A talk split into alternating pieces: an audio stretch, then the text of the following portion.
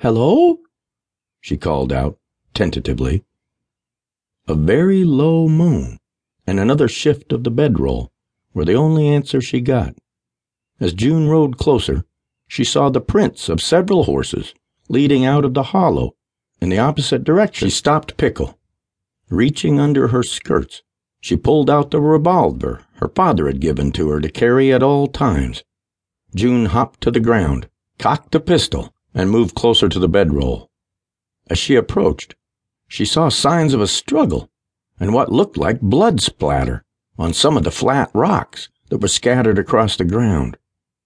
Now, even more apprehensive, June called out again. Hello? Are you hurt? The shape, wrapped in the bedroll, moaned again.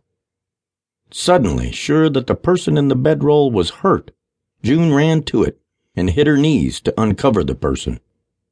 She rolled back on her heels when she saw the mess the man was in. His long black hair was matted with blood that had crusted up on the side of his face and down his neck.